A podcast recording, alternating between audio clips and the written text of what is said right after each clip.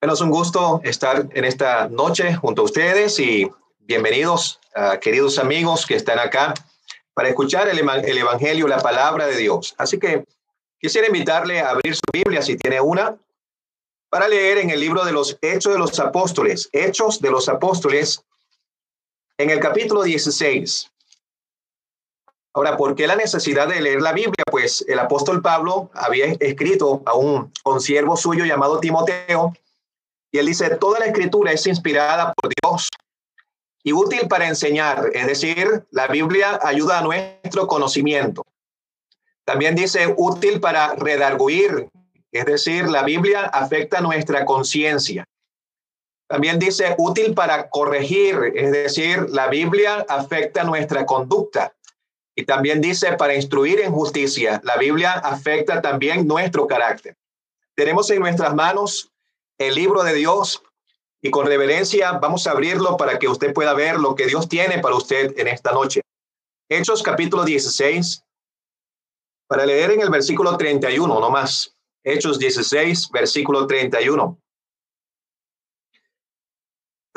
Ellos dijeron, cree en el Señor Jesucristo y serás salvo tú y tu casa.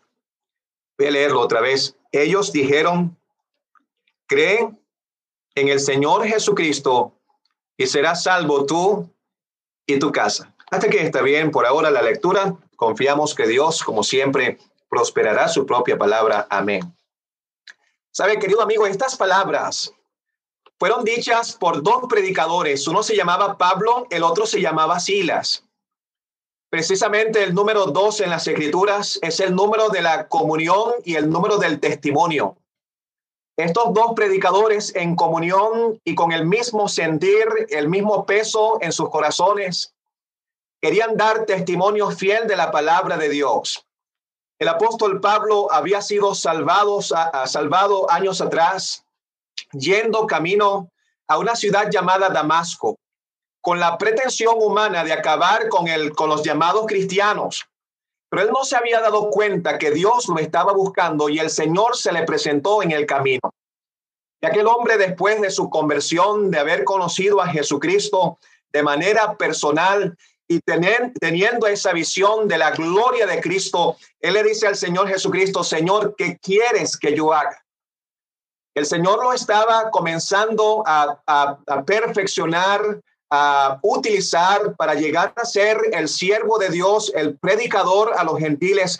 Y aquí se encuentra en la primera ciudad europea llamada Filipo, para traer el Evangelio a un mundo lleno de tinieblas, y el Evangelio, querido amigo, pesa sobre nuestras almas de la misma forma, porque aquel que dijo, ir por todo el mundo y predicar el Evangelio a toda criatura, es el mismo que mantiene vigente la gran comisión.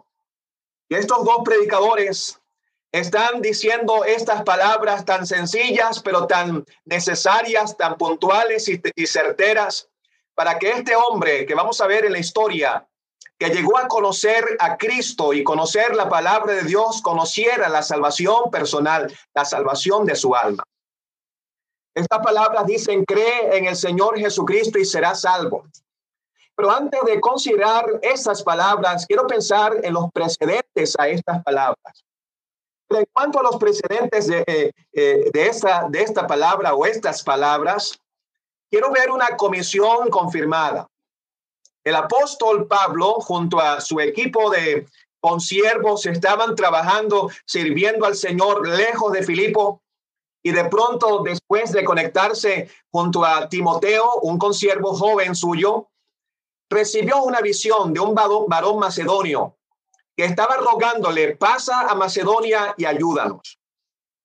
Y aquel hombre recibiendo esa visión en comunión con sus colaboradores, teniendo esa comisión confirmada de traspasar la frontera y llegar por, primera vez a Europa con el Evangelio glorioso de Cristo, están llegando por primera vez a una ciudad llamada Filipo.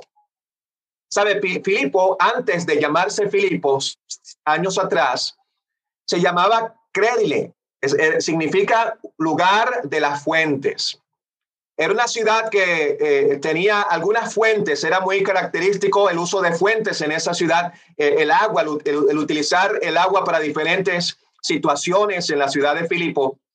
Entonces llegaron a la ciudad de Filipo y aquella comisión confirmada a través de una visión llegó también a reconfirmarse a través de la salvación de una mujer llamada Lidia, que estaba escuchando la palabra de Dios junto a otras mujeres y estando atenta a la predicación del Evangelio, Dios tocó y abrió su corazón. Y mi querido amigo, cuán importante es prestar atención al mensaje del Evangelio. Cuán importante es oír. El apóstol dice en la carta a los romanos, la fe viene por el oír y el oír, y el oír por la palabra de Dios. El Señor Jesucristo también habla acerca de la importancia de oír su palabra en Juan 5, 24 y él dice, de cierto, de cierto os digo, el que oye mi palabra y cree al que me envió, tiene vida eterna y no vendrá a condenación, mas ha pasado de muerte a vida. La importancia de oír la palabra. Y aquella mujer, Lidia, fue la primera convertida en la ciudad de Filipo. Los predicadores continuaron trabajando en la ciudad y de pronto aquella comisión confirmada estaba haciendo el efecto en aquella ciudad confundida. ¿Sabe? Apareció una muchacha ah, con un espíritu de adivinación, un demonio que estaba poseyendo su cuerpo y estaba engañando a la gente. Y de esta forma, tener una, una transacción económica, vendía la oferta publicitaria, era adivinar el futuro de las personas adivinar la situación tal vez sentimental, económica, social y lo que la gente le preguntaba y daba mucho, mucho dinero, mucha lana, como dicen aquí en México, a sus dueños, a sus amos, era una esclava. Cuando esta mujer estaba molestando a los predicadores, diciendo, estos hombres son siervos del Dios Altísimo, estaba diciendo una verdad. Pero esa mujer no tenía conciencia que lo que estaba moviendo su espíritu eran los demonios el, apóstol Pablo con la autoridad apostólica reprendió al demonio y inmediatamente ese poder oscuro, satánico, dejó a esta muchacha, lo que causó una, ah, una ah, fuerza en aquellos dueños de esta muchacha que llevaron a Pablo y a Sila ante las autoridades. Entonces, una comisión confirmada una ciudad confundida en la oscuridad de las tinieblas, en el pecado, en la contaminación espiritual. Qué triste, querido amigo, que así se encuentra el mundo en el día de hoy. Satanás y sus demonios trabajando arduamente para que las personas no crean en el mensaje del Evangelio. El apóstol dice a los Corintios en la segunda carta que el Dios de este siglo, Satanás, ha cegado el entendimiento de los incrédulos para que no le resplandezca la luz del Evangelio de la gloria de Cristo a veces cantamos, tu alma es campo de batalla entre el diablo y Jesús. Quiere Satanás tu muerte, Cristo quiere tu salud. Y nos llena de, solemnidad, de preocupación, que cuando predicamos el Evangelio estamos eh, librando una batalla espiritual. Estamos tratando, como decía anoche, una terrenos del alma que Dios, como vamos a ver, el principal interesado en la salvación, pero el enemigo de Dios trabajando para confundir la mente de las personas, para cegar el entendimiento y para que las personas no atiendan ah, rápidamente a la urgencia de la necesidad de la salvación de su alma. Aquella comisión confirmada, aquella ciudad confundida. Y ahora vamos a ver un castigo cruel porque llevaron ah, a los predicadores ante las autoridades, les azotaron, estaban padeciendo por causa de la palabra de Dios. Y no solamente eso, le llevaron a la cárcel y le mandaron al carcelero a meterlos en el calabozo de más adentro. Y ahora sí viene el personaje de la historia que queremos enfatizar. Queremos hablar acerca de un carcelero confiado. Y quisiéramos con respeto y cariño ver en ese carcelero la figura o un ejemplo de lo que puede ser la vida suya, querido oyente, que todavía no es salvo. Un carcelero confiado. Pero qué contraste entre el comienzo de la historia relacionada a ese carcelero y el final de esa historia.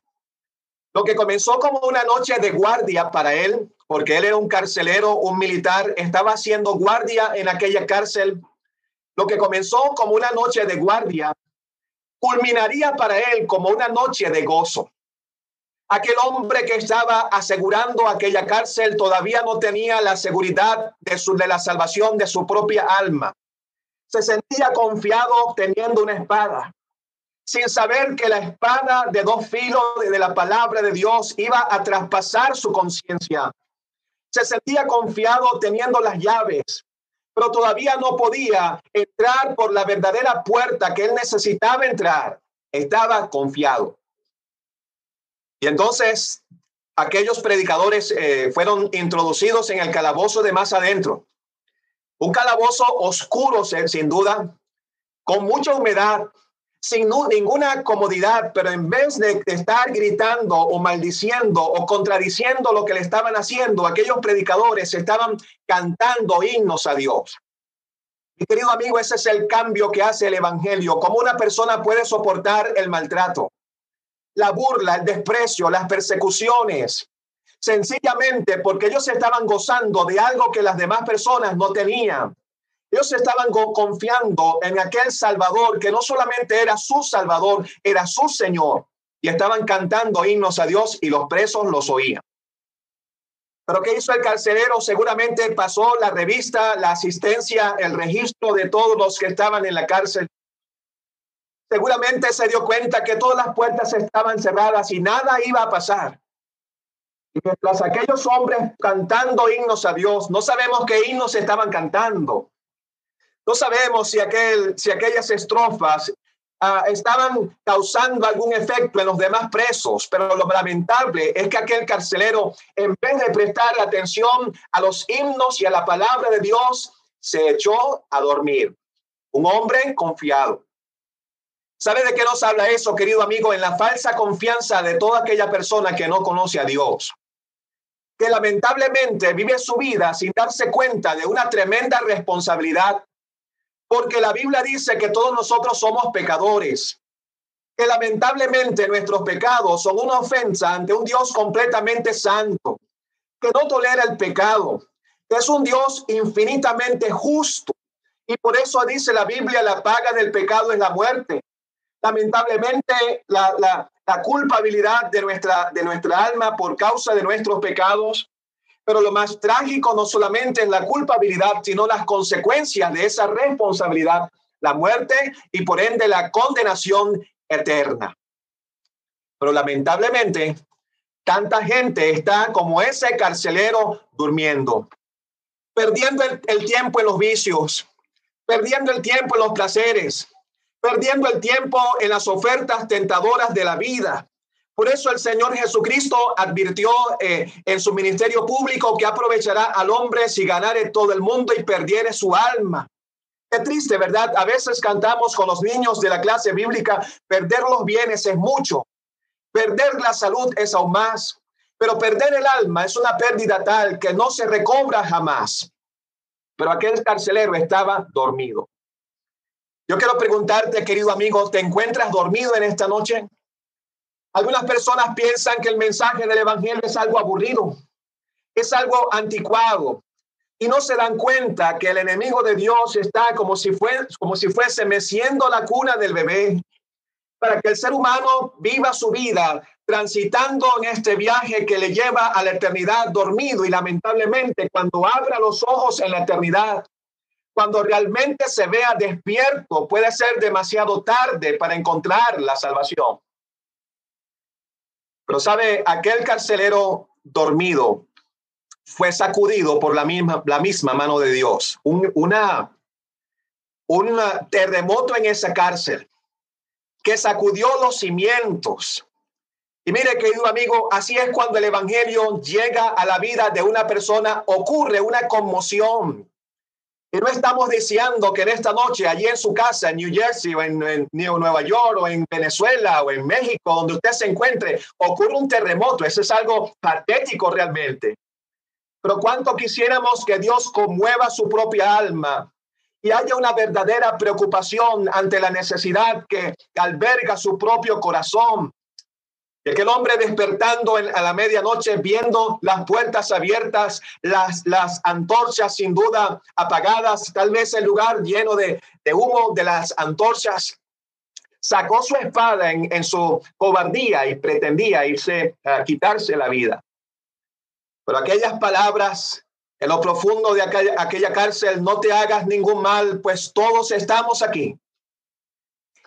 Sabe, sin duda eso afectó su conciencia. No te hagas ningún mal. Mi querido amigo, la muerte para el que no tiene a Cristo, la muerte para el que no conoce la salvación, la muerte para el que no tiene seguridad es un mal, es un mal eterno, porque lamentablemente, como hemos dicho anteriormente, abrirá sus ojos en la eternidad y una eternidad de tormento.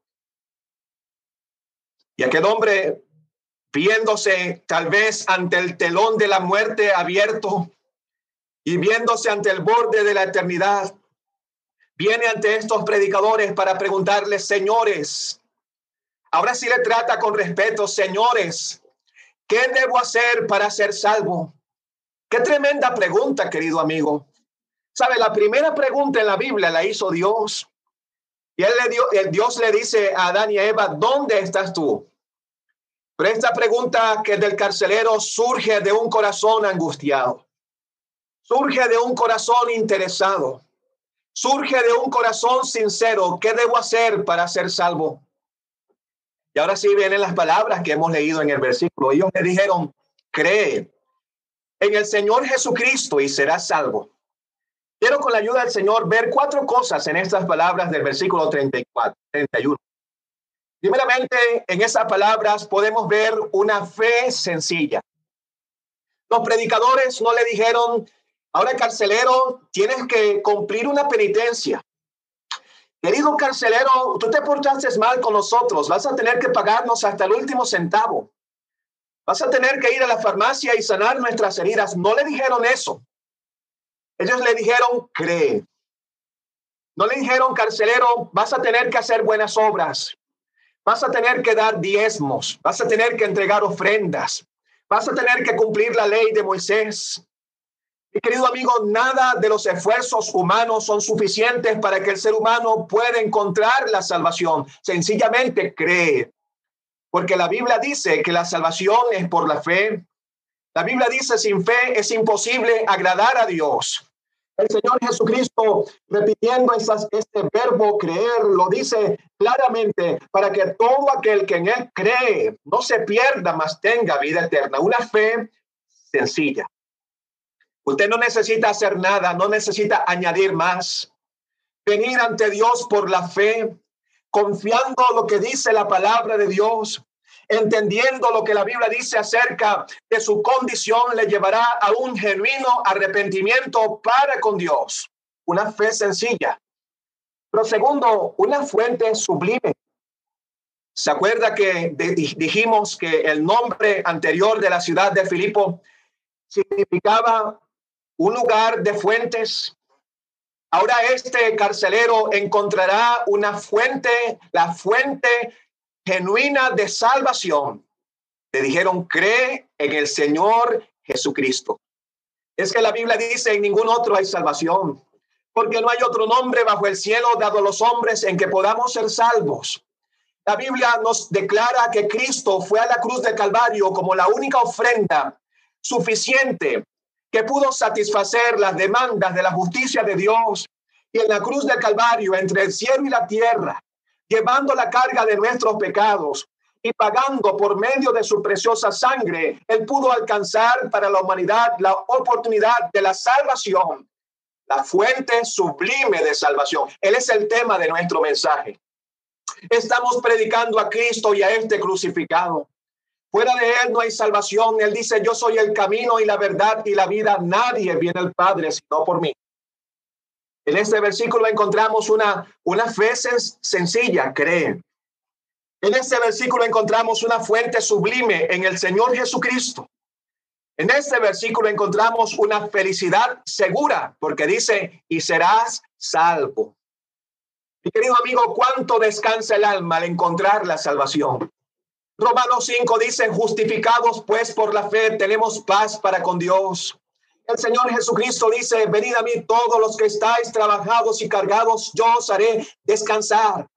Hay un descanso, hay una satisfacción, hay una paz, una felicidad. Será salvo. Y termino el versículo con una familia salvada. Pues dice el versículo, serás salvo tú y tu casa. Y cualquiera puede sacar la cuenta. Bueno, dos más dos es cuatro. Y si dos más dos es cuatro, pues significa que si él, si yo soy salvo, mi familia es salva, o si mi papá es salvo, yo también voy a ser salvo. Pero sabe, la, la matemática del hombre no es la matemática de Dios. Y para que su familia fuese salva, ellos también necesitaron, ocuparon escuchar la palabra de Dios. Él los llevó a su casa. Y los predicadores presentaron el mismo mensaje a su familia y cada quien de manera personal recibieron la palabra de Dios recibieron al Señor Jesucristo. ¿Y qué de usted, querido oyente, en esta, en esta noche? Ya tiene la felicidad de la salvación, ya tiene el perdón de sus pecados. En esta noche queremos decirle de manera sencilla, pero sintiendo la solemnidad en nuestra alma, cree en el Señor Jesucristo y será salvo en esta noche. El Señor prospere su palabra. Muy buenas tardes o noches donde usted se encuentra. Es un gusto estar con ustedes el, el día de hoy, este domingo 4 de abril. Yo creo que esta mañana cuando di un mensaje pensaba que era 5 de abril, pero apenas estamos a 4. Pero vamos a leer ahora en Romanos y su capítulo 10, por favor. Romanos y su capítulo 10. Y voy a leer solamente tres versículos, aunque haré referencia a otros también. Romanos 10 y el versículo 8. Y estoy leyendo esos versículos porque hoy es el día cuando Cristo resucitó de entre los muertos. Y eso es algo que he tenido yo en mi, en mi corazón. Ah, en esos días he estado estudiando de todos modos esta parte de Romanos y quiero compartir con ustedes algunas cosas de Romanos 10, empezando en el versículo 8, más que dice, Cerca de ti está la palabra, en tu boca y en tu corazón. Esta es la palabra de fe que predicamos, que si confesares con tu boca que Jesús es el Señor y creyeres en tu corazón que Dios le levantó de los muertos, serás salvo, porque con el corazón se cree para justicia, pero con la boca se confiesa para salvación. Bueno, un, un versículo más, versículo 11. Pues la escritura dice, todo aquel quien él creyere no será avergonzado. Y uno más, porque me gusta tanto, porque no hay diferencia entre judío y griego o los gentiles, pues él mismo que es Señor de todos, él mismo que es Señor de todos es rico para con todos los que le invoquen, porque todo aquel que invocare el nombre del Señor será salvo. Entonces, obviamente una palabra muy importante que mi hermano Anderson ya ha visto, era el punto, digamos, principal de su mensaje y, digamos que va a ser el punto principal de mi mensaje también. Varias veces hemos leído esta palabra salvo. Y yo quiero preguntarle sin que usted quite su mute y me conteste o sin que usted levante la mano para señalarme, pero yo quisiera preguntarle a usted si ha sido salvado si ha habido un momento en su vida cuando por la fe llegó a entender su necesidad, pero no solamente su necesidad, sino también la forma en que Cristo mismo y Cristo únicamente pudo suplir esa gran necesidad de la salvación. Yo sé que en el mundo en que vivimos hay, hay muchas necesidades, hay necesidades económicas, hay necesidades emocionales, hay necesidades en cuanto a los estudios, Ah, laborales. Hay, mucha necesidad en el mundo en que vivimos. En muchas partes hay más necesidad que en otras. Eso sí comprendo bastante bien. Pero lo que sí es cierto para toda la humanidad, no importa dónde uno viva, es que tenemos que ser salvos. Tenemos esa necesidad de recibir el perdón de nuestros pecados. Entonces vuelvo a preguntar, si usted puede mirar atrás en su vida y recordar un día, una noche, cuando usted fue salvo, cuando usted fue perdonado.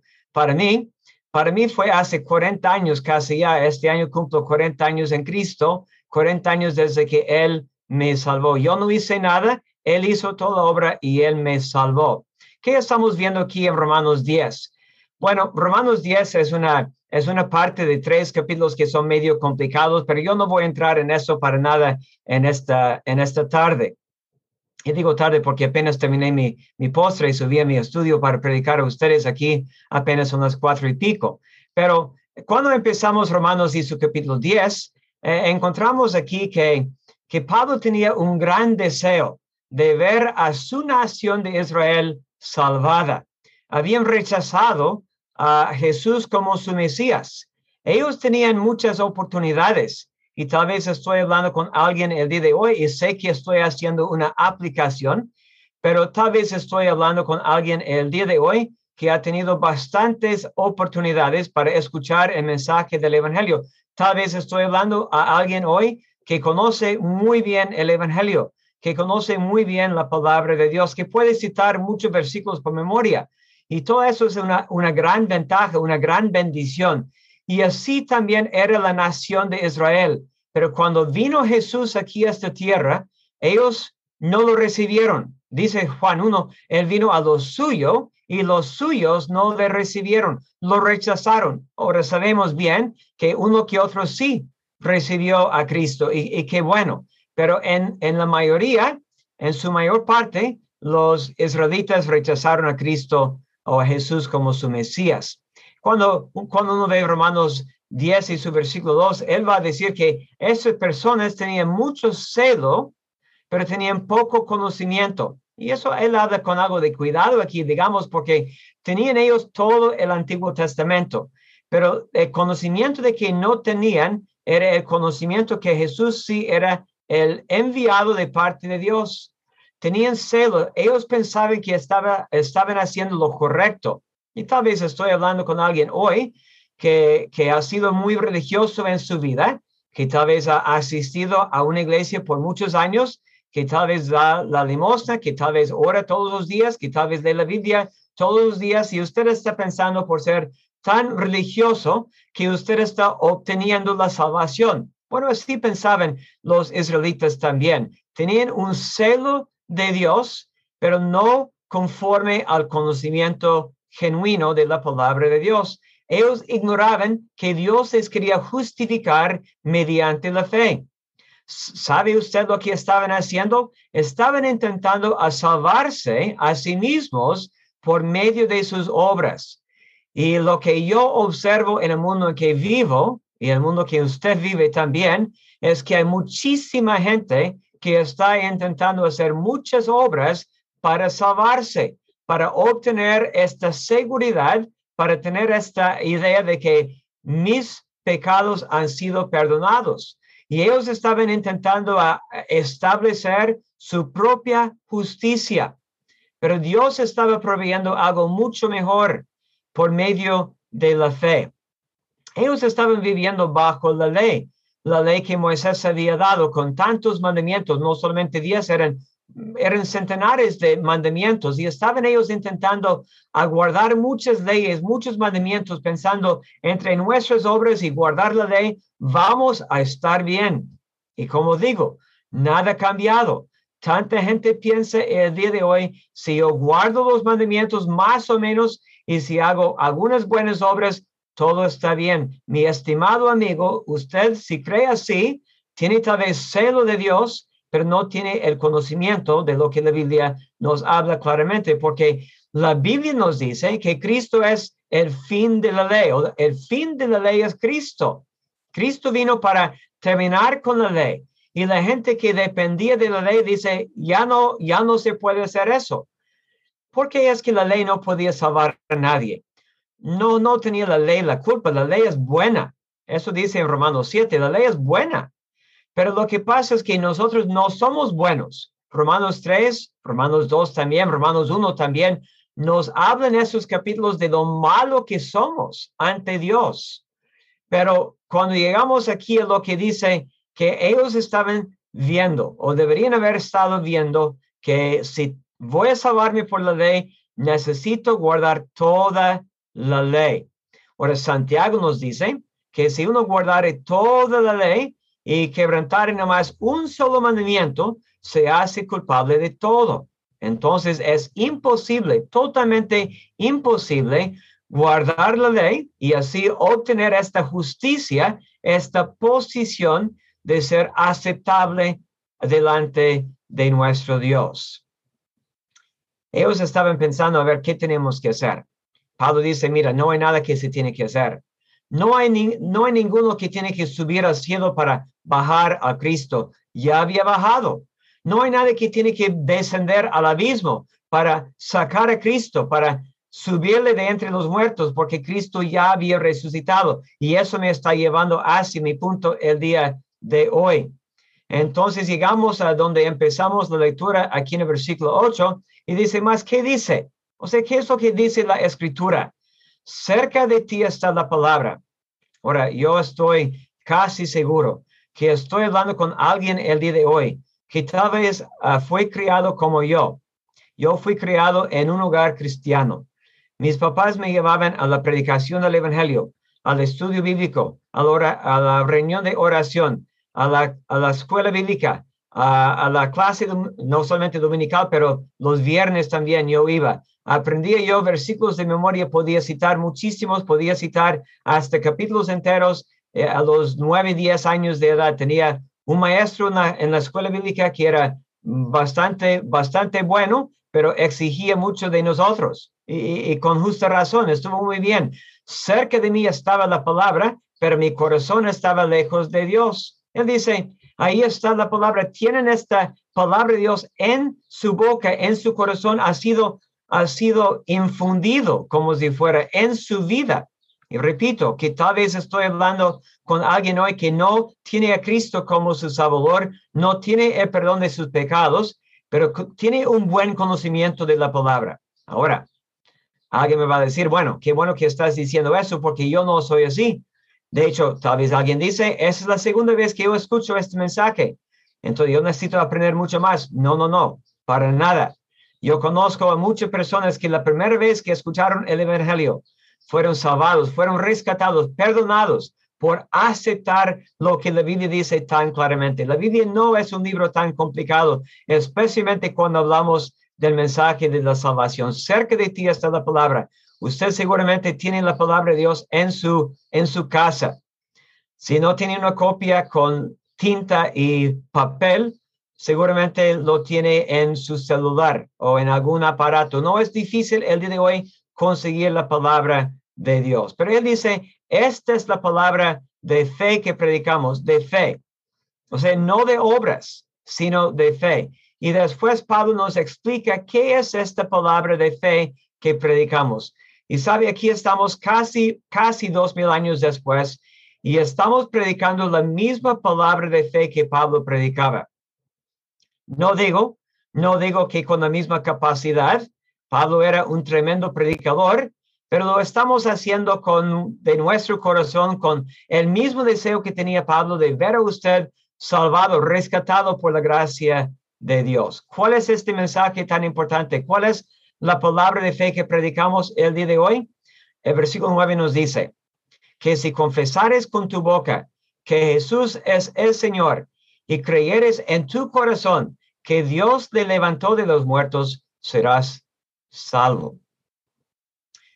Ahora, yo sé que muchos momentos de mi mensaje ya han pasado, pero si yo tuviera que poner un título sobre mi mensaje el día de hoy, sería esta frase, Dios le levantó de los muertos. No os quiero enfocarme en, este, en esta parte por algunos momentos. Dios le levantó de los muertos. La idea es de entre los muertos.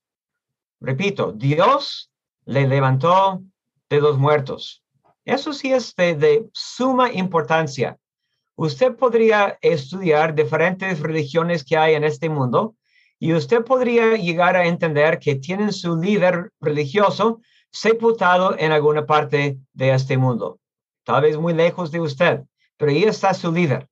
Nosotros no podemos llevarte o llevarle a usted para que usted vea dónde está nuestro líder, o sea, el Señor Jesucristo. ¿Por qué? Porque Dios mismo le levantó de los muertos. No hay un cuerpo allá en una tumba, mucho menos hay una, un cuerpo todavía en alguna cruz tan vil. ¿Por qué? porque Dios le levantó de los muertos. De hecho, cuando usted llega a leer 1 de Corintios 15, usted se da cuenta que la resurrección de Cristo es parte del mensaje que predicamos. No es todo, pero es una parte muy importante. Lo que Pablo dice allá en Corintios 15, que Cristo murió por nuestros pecados conforme a las escrituras, que fue sepultado y que resucitó al tercer día conforme a las escrituras. Él dice, la resurrección de Cristo es la base de nuestra fe. De hecho, en Corintios 15 nos va a enseñar eso, que si Cristo no ha resucitado, vana o vacía, o si quieres, sin base, está nuestra predicación. Vana es nuestra fe. Aún estamos en nuestros pecados, dice Pablo, si Cristo no ha resucitado. Pero Pablo sigue escribiendo y llega al versículo 20 de Corintios 15, dice, más ahora Cristo ha resucitado. Pablo estaba bien convencido. ¿Por qué? Lo había visto. Por muchos años Pablo había negado que Jesús fuera su Mesías, pero un día Pablo lo vio. Cristo ya estaba en el cielo, se le apareció allá en el camino de Damasco y la vida de, Pablo fue cambiado drásticamente y para siempre cuando vio a nuestro Señor Jesucristo, cuando se dio cuenta que el Jesús a quien él había perseguido, a quien odiaba realmente, era el mismo Señor, el Señor de señores. Y ahí está Pablo en este camino a Damasco y dice, Señor, ¿qué quieres que yo haga? Lo que estamos leyendo aquí es precisamente lo que pasó en la misma vida de Pablo. Si, si confesares con tu boca que Jesús es el Señor, eso es lo que Pablo había hecho. En ese momento se llamaba todavía Saulo, pero es el mismo. Y Pablo, viéndole a Jesús, dice, Señor, ¿qué quieres que yo haga? Ahora, yo no sé en su país, pero en mi país, mucha gente toma esos dos versículos como una fórmula de la salvación. Y dice, bueno, si tú repites algunas palabras después de mí, así te vas a salvar. Así vas a tener el perdón de tus pecados. ¿No es confiesa y cree? ¿Crees? Sí. ¿Confiesas? Sí. Entonces eres salvo. No es lo que Pablo está escribiendo aquí. Yo quiero que usted se fije por un momento lo que dice en el versículo 9, que si confesares con tu boca que Jesús es el Señor bastante difícil para los judíos, bastante difícil para Pablo reconocer eso. Pero la siguiente frase dice, y creyeres en tu corazón. Ahora es una cosa creer, digamos, de los dientes para afuera. Es una cosa decir, ah, yo sí también creo. Pero una persona cree realmente cuando hay una convicción. Y antes de que haya una convicción en cuanto a Cristo y su obra en la cruz, tiene que haber una convicción en cuanto a sus pecados. Y es por eso precisamente que Pablo empieza esta carta a los romanos hablando del pecado. Romanos 1, Romanos 2, Romanos 3. Pablo enfatiza vez tras vez tras vez el pecado nuestro, el pecado del moralista, el pecado del judío, el pecado de los gentiles, pero enfatiza mucho el pecado. Y él llega a decir, por cuanto no hay diferencia, todos han pecado. No hay diferencia por cuanto todos hemos pecado, todos. Ahora, aquí va a decir también que no hay, que no hay diferencia en este capítulo 10 en una forma más bonita, pero ahí en Romanos 3 dice, no hay diferencia, todos pecaron y están destituidos de la gloria de Dios. Ahora, es una cosa, es una cosa decir, bueno, yo sí sé que todos aquí en este mundo hemos pecado. Este, yo me incluyo aquí en esta bola de la humanidad. Este, todos sí hemos hecho algunas cositas malas pues en nuestras vidas, pero de eso no estoy hablando. Yo estoy hablando de una persona que esté bien convencida delante de Dios por medio de la palabra de Dios y por medio de la obra del Espíritu Santo. Yo soy un pecador. Lo que yo merezco por mis pecados es la muerte eterna. Es lo que dice Romanos 6, 23 que la paga del pecado es muerte.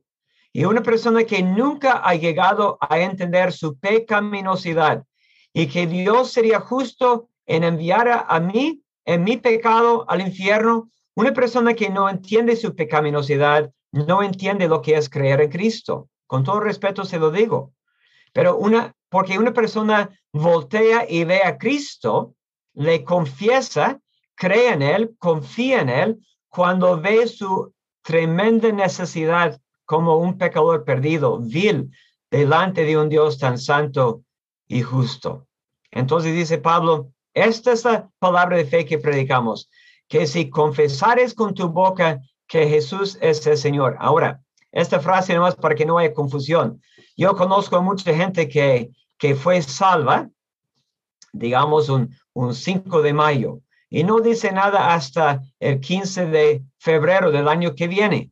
O sea, ¿son salvos o no son salvos? Claro que sí, son salvos. Pablo no está aquí dando una fórmula, pero lo que sí está diciendo, una persona que verdaderamente recibe el perdón de sus pecados es una persona que va a querer confesar, va a querer decir a otro, yo soy salvo. Yo me acuerdo y no iba a contar eso, pero yo me acuerdo bien. El día fue 24 de julio, el mes de julio, el año 81, hace varios años ya. Y yo estaba sentado en una carpa allá en Canadá, en pleno verano, y en la segunda fila, buen lugar para estar, y escuchando el mensaje del Evangelio. Y a, leer primero de Timoteo 1.15, ahí por mi propia cuenta, palabra fiel y digna de ser recibida por todos, que Cristo Jesús vino al mundo para salvar a los pecadores, de los cuales yo soy el primero, ahí mismo sentado. Yo fui salvo. Cristo me salvó. Yo creí que lo que Cristo había hecho en la cruz a caballo era suficiente porque Dios estaba satisfecho con lo que él había hecho. ¿Cómo sabemos que Dios está satisfecho? Ese es el punto de mi mensaje. Dios le levantó de los muertos. Dios estaba diciendo, estoy plenamente satisfecho con lo que Cristo hizo. Y eso sí es mi sello de aprobación sobre la obra de Cristo. Lo voy a levantar de entre los muertos, diciendo a todos, estoy contento, estoy satisfecho con lo que Cristo ha hecho en cuanto al pecado. Pero sabe, la reunión, eso fue a las ocho días de la noche. La reunión terminó más o menos a las ocho y media. Y yo cuando salí de, de la reunión, saludé, en aquellos días se podía saludar por mano, pues todavía, y saludé por mano al predicador y le dije, Señor Alberto, fui salvo esta noche. Ahora, ¿sabe lo que me salvó? No fue decirle al Señor Alberto, soy salvo, Cristo me salvó. No, eso, Cristo es el que me salvó. Pero yo, yo tenía este deseo de, de confesarlo con mi boca, de decir a alguien que algo tan especial había sucedido, que yo había creído en mi corazón que Dios le había levantado a Cristo de los muertos, estando satisfecho con lo que Cristo hizo en cuanto a mi pecado, lo tuve que confesar. Tal vez unos esperan unos días, unos días más, pero la parte más importante que quiero volver a enfatizar es que hay una confianza aquí en el corazón. No es solamente un conocimiento aquí en la cabeza, aunque e, es necesario, es bueno tener conocimiento en la cabeza, pero una fe profundamente puesta en Cristo desde mi propio corazón. Porque dice Pablo en el versículo 10 que con el corazón se cree para justicia, pero con la boca se confiesa para salvación.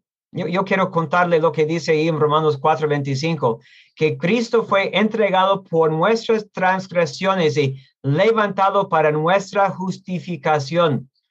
Dice Pablo aquí en Romanos 9:10, con el corazón se cree para justicia. Eso básicamente, en una forma muy sencilla, significa que una persona sin Cristo está bajo la condenación, pero una persona que pone su fe en Cristo, Dios le declara justo. Mi hermano Anderson ya citó Romanos 5.1, el siguiente versículo de Romanos 4.25.